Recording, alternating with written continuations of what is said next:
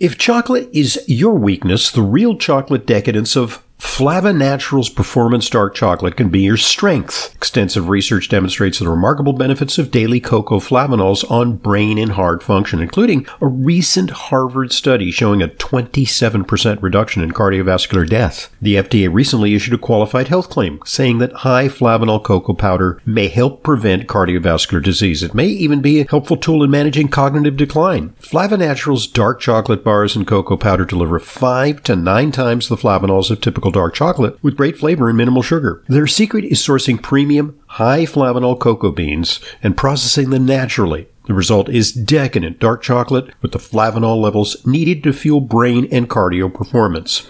I use it every day. For more information and to order, just go to flavanaturals.com. There you'll find the extensive research behind cocoa flavanol's benefits and great recipes too. That's flavanaturals.com.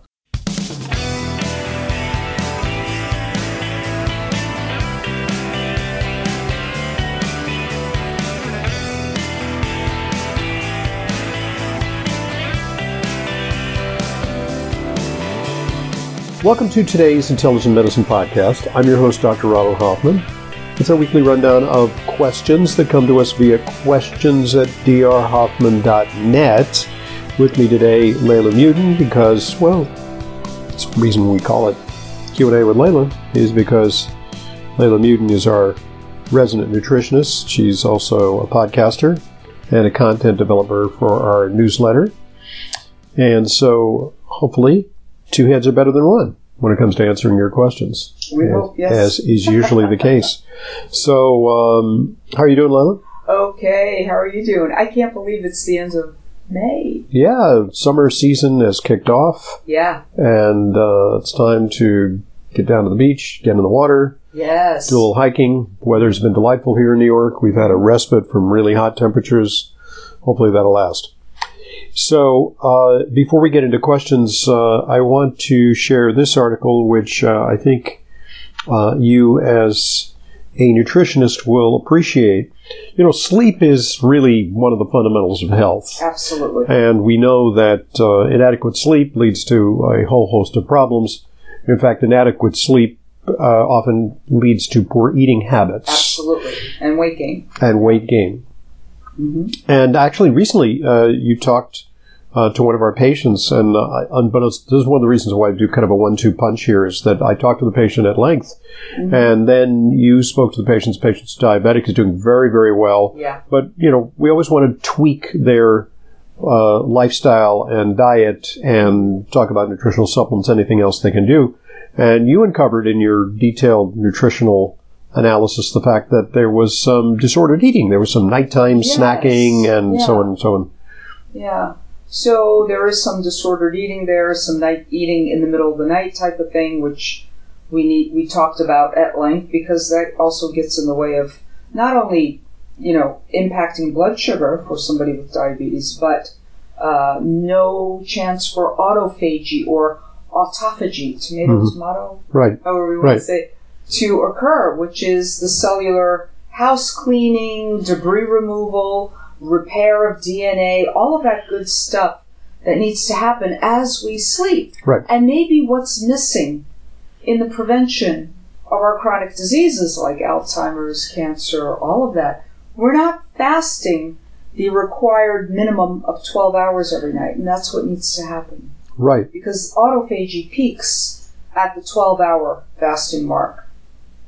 So clearly, there's uh, an impact Mhm. of um, sleep on eating because Mhm. when you don't sleep enough, I notice this too. You know, like Yeah. sometimes I'll take a, a flight from uh, New York to Europe, Mhm. and inevitably I may get, you know, at best, like a really good night's sleep on an overnight flight is like three and a half hours. Yeah, And then they wake you up early, they turn up the lights, you know, they feed you some yeah, kind of mm, you don't really feel like you have much of an appetite when you wake up, but they want to feed you anyway before they land. And then you got to go through customs and whatever, and you got to make a connection. Mhm. And so uh, I I get really hungry. yeah, You know, I'm just eating, eating, eating because I don't sleep that much. And then you try to extend that day because it's a lot uh, earlier Mm-hmm. uh, there in Europe, and so you arrive. Your body clock thinks it's uh, six in the in the evening, and it's actually noon there. So you Yeah. try to power through the day, and I end up eating like five, six meals, you know, Sure, Yeah. sure. because of lack of sleep. like, yeah.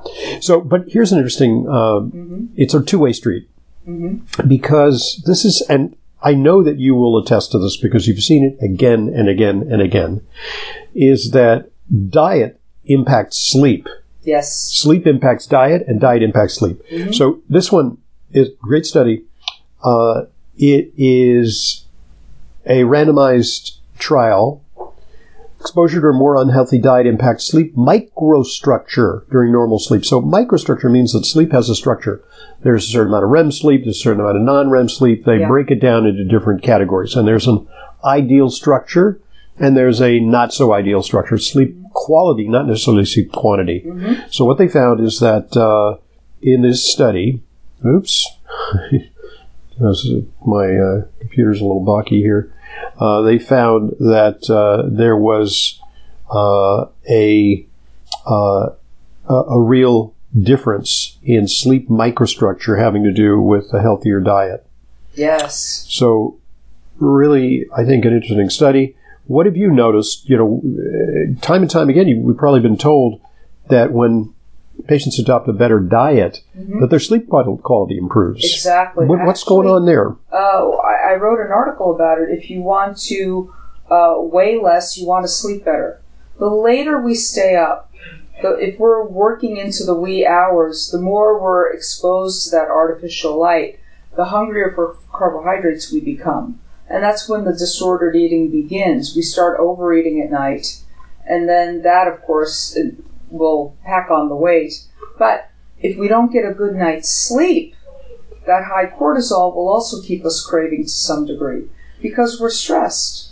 So, not getting a good night's sleep may cause us to crave more, and staying up late equals not getting a good night's sleep, and it becomes a vicious cycle. Right. That's really But what starts to happen. I, I think one of the reasons why people sleep better on a better diet is because of blood sugar regulation.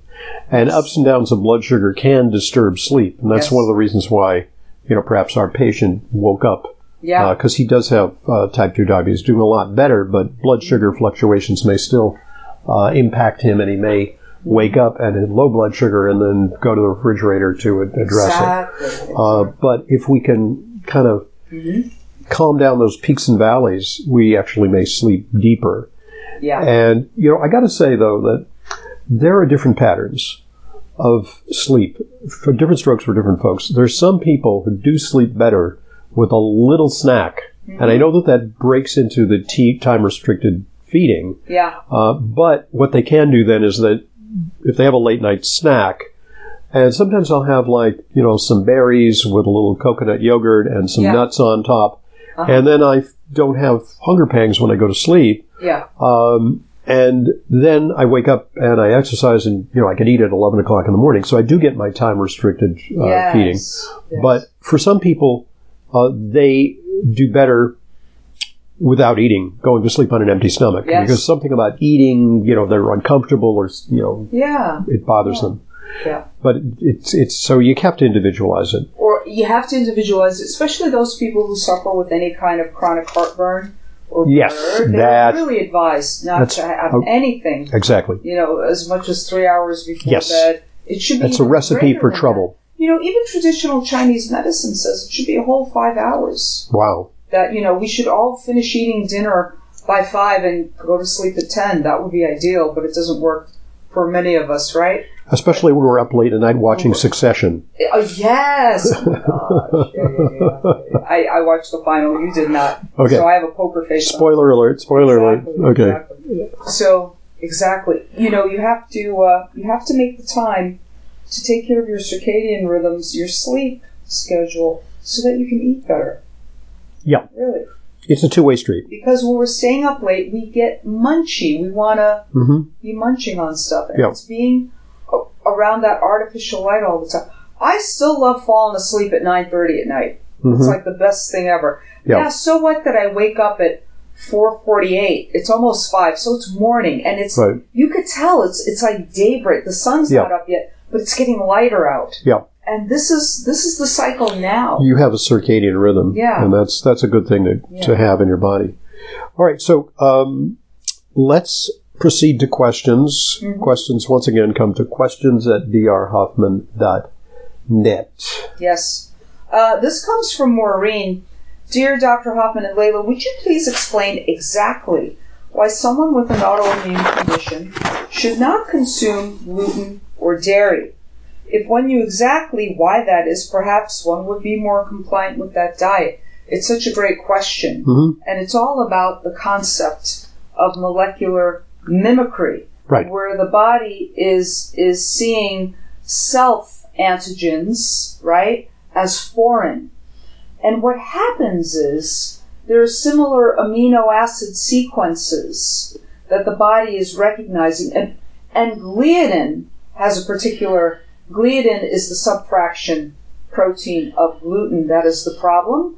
And in dairy it is called casein.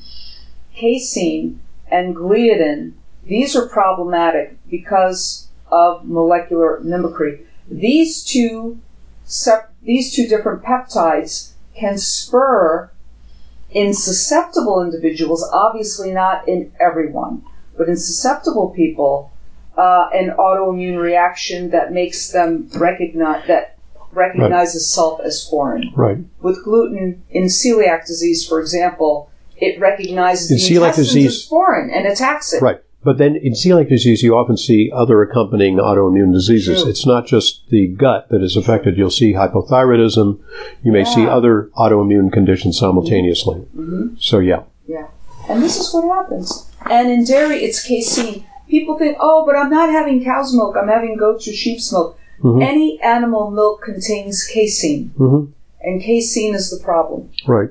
For some people. far as For some people. For, exactly, for those who are who have this. So the, Yeah. the one of the guys who really formulated this is Dr. Alessio Fasano, yes. who is very pithily stated uh, what happens in the gut doesn't necessarily stay in the gut. Yeah. Paraphrasing the Las Vegas Mhm. slogan, Mhm. uh, the idea being that uh, certain things that should not traverse the GI gut barrier Yeah. can get into the systemic circulation via leaky gut syndrome Yes. or increased intestinal permeability. And his his contribution is that short of outright celiac disease, which is diagnosable via blood tests or a biopsy, that many people have kind of a what is called in medicine a forme fruste, a more mild form of celiac disease where they don't have overt celiac disease, but their tight junctions, which are designed to keep things out, become leaky. And they allow uh, various proteins to traverse into the systemic circulation where the body recognizes them as foreign, mount an attack, as you said, molecular mimicry. Yeah. But because these things may contain amino acid sequences that mimic Yeah. the amino acid sequences, say, of the synovial membranes, Yeah. or of the brain, Yeah. or of the kidneys, or any organ that can become a target organ, Yeah. including the heart, myocarditis. Yes. yes. Uh, these are autoimmune problems where yeah. the idea is, it, you know, the analogy I sometimes use is that uh, there's a, a bank robbery in progress, and the security guards uh, fire at the uh, bank robbers, but inadvertently they hit some of the customers. Yeah. That's called collateral damage. Yes. And the collateral damage is to our tissues in autoimmunity. Yeah. And so we think that, and here's the other line of reasoning is that we think that it is likely that in Paleolithic times people had less autoimmunity. We traded uh, protection from pathogens, which often killed people at a very young age Yeah. then, Yeah. for uh, a dysregulation of our immune system so that our immune system uh, is not tied up fighting pathogens, Mhm. but you know it's it needs something to do. It and needs so something to do, or it might get bored. Right, exactly. And that's the hygiene hypothesis. Right. Fighting fighting uh, the pathogens, fighting parasites. Mhm. You, if you look at uh, anthropological evidence and uh, the archaeological remains of people who lived centuries ago, a very high percentage had parasites, even in the Western world. Yeah. You know, not necessarily in remote African places Yeah, yeah. or in And some of these are part of the ecosystem, and others maybe not so much. right. So so the body fought those things, Mm-hmm. but had less time to attack itself. Yeah. In effect, Yeah. but now our immune systems are idle Mm-hmm. because we protect ourselves from pathogens. Yeah. with vaccines, with hygiene, Mm-hmm. and therefore our overactive immune systems may seek a target, and the target may be ourself. Yes. Right. But Yeah.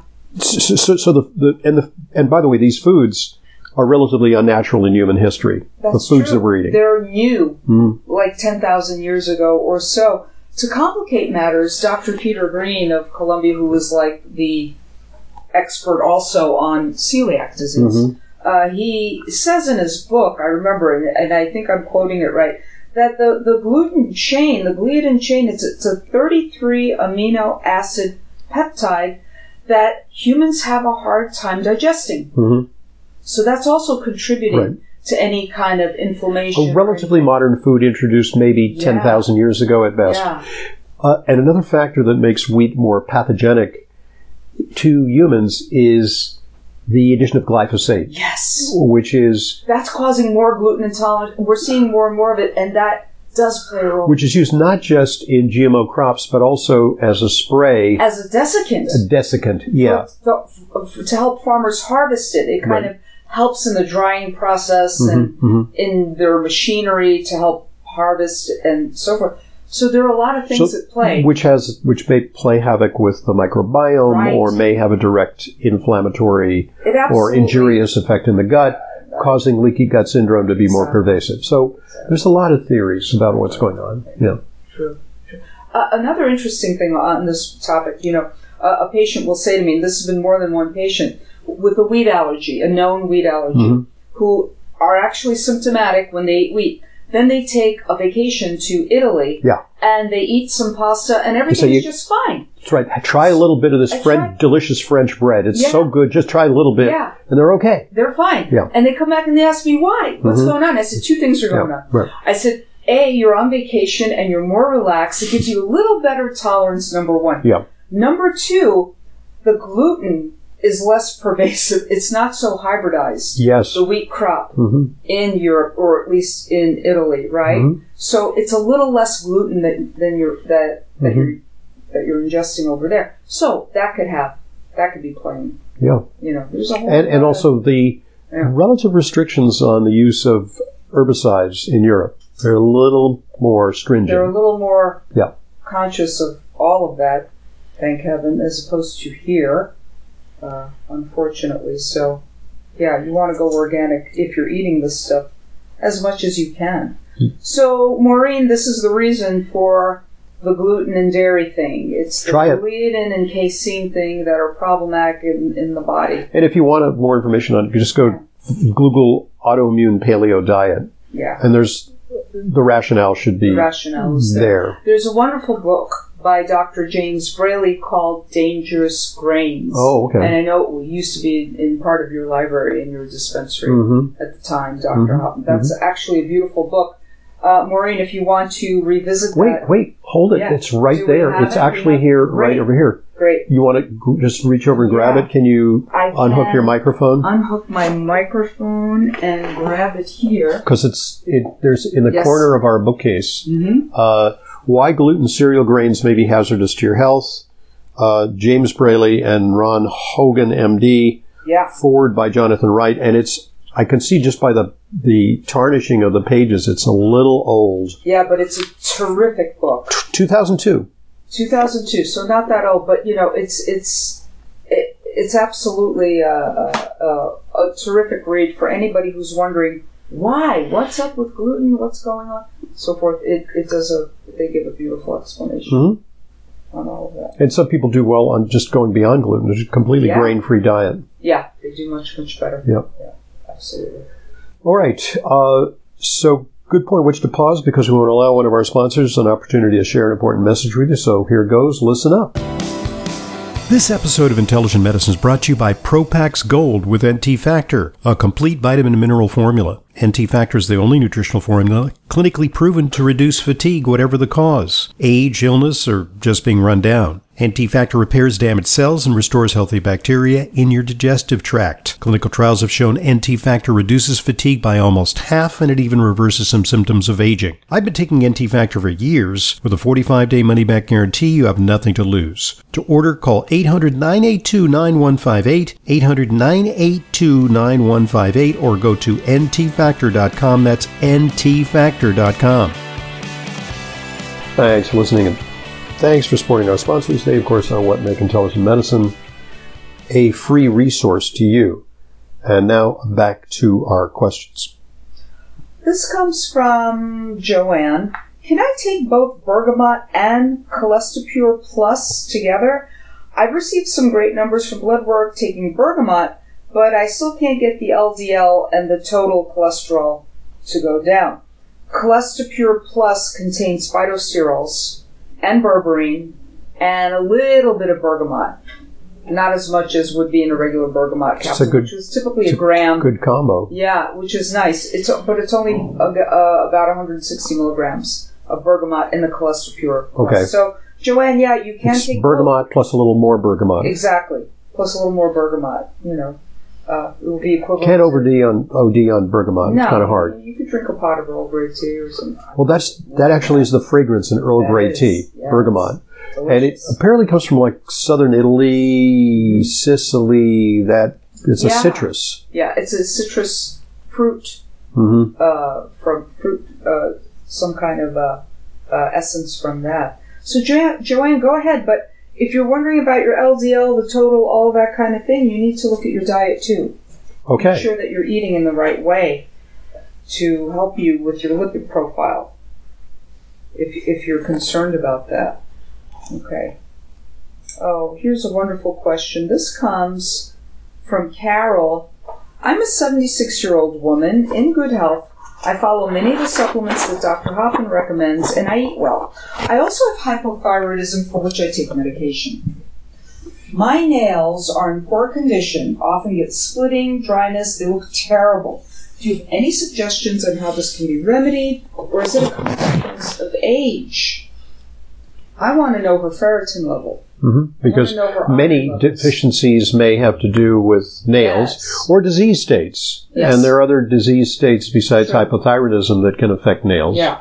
So, yeah. You know, unless you're dishwashing all day long or dipping your hands in some kind of toxic cleaners and things, yeah, you want to look to see if you're low in any other, maybe if you have other micronutrient deficiencies. Or, yeah, a lot of disease states are shown by the condition right. of biotin certainly. Yeah. Essential fatty acids, zinc. Poor zinc, you'll yeah. see white dots or spots or mm-hmm. something like that, for example. So get checked out for that. Especially the dryness factor. She could be low in essential fatty acids as well, besides possibly iron. And and then yeah. you know the other possibility is that she may not be optimally or adequately treated for her hypothyroidism. Yeah. You know, that it's, Mhm. her, she may not be a good converter of T4 to T3 and not get enough T3 in her tissues, which could affect nail quality. So Okay. there's a bunch of stuff. There's a bunch of stuff, Yeah. Carol. So Good. Thank you for this very thoughtful question. Okay. Good point at which to end part one because we divide our podcast into two parts. And give us a little preview of what we're going to talk about in part two, and then I'll make an announcement. How would you advise safely reducing the blockage in my LAD via supplements? Wow. I've had a stent. Blockage in LAD. Okay. Yeah. Uh, we'll take that up in just a moment, but uh, just a reminder that you know we talk about supplements here. We talked about you, you mentioned Cholesta Pure, Pure. You know things like that. You know maybe a little hard to track down. You can find them Um, in my FullScript dispensary at drhoffmanstore.com uh, because there we stock only the highest quality supplements, and some of them are actually kind of hard to find. And also, you can rely more in terms of quality because you kind of you kind of pays your money and takes your chances when you go to alternative sites. Now, especially Exactly. Amazon has been rife with Oh, uh, with fraud. And here, here's the other thing that happens: is there's a lot of theft at vitamin stores these days. So people are then reselling stuff on Amazon and you can get cheaper prices, but you don't know what you're getting. And stuff may have been sitting around in a hot, you know, trunk of a car for, you know, a couple of weeks. Expiration dates have been tampered. Yeah, who knows? And then, you know, literally outright fraud where there's no uh, active ingredients in a product. Yes. Uh, so, got to be careful. Uh, buying through FullScript also offers fast free shipping. We've arranged that for our uh, listeners and for my patients and yours. And we use FullScript. I just ordered from Yes. FullScript, and you know it comes in a couple of days, and it's all good. All right. So uh, we'll be back in just a moment. I'm Dr. Ronald Hoffman, and this is the Intelligent Medicine Podcast.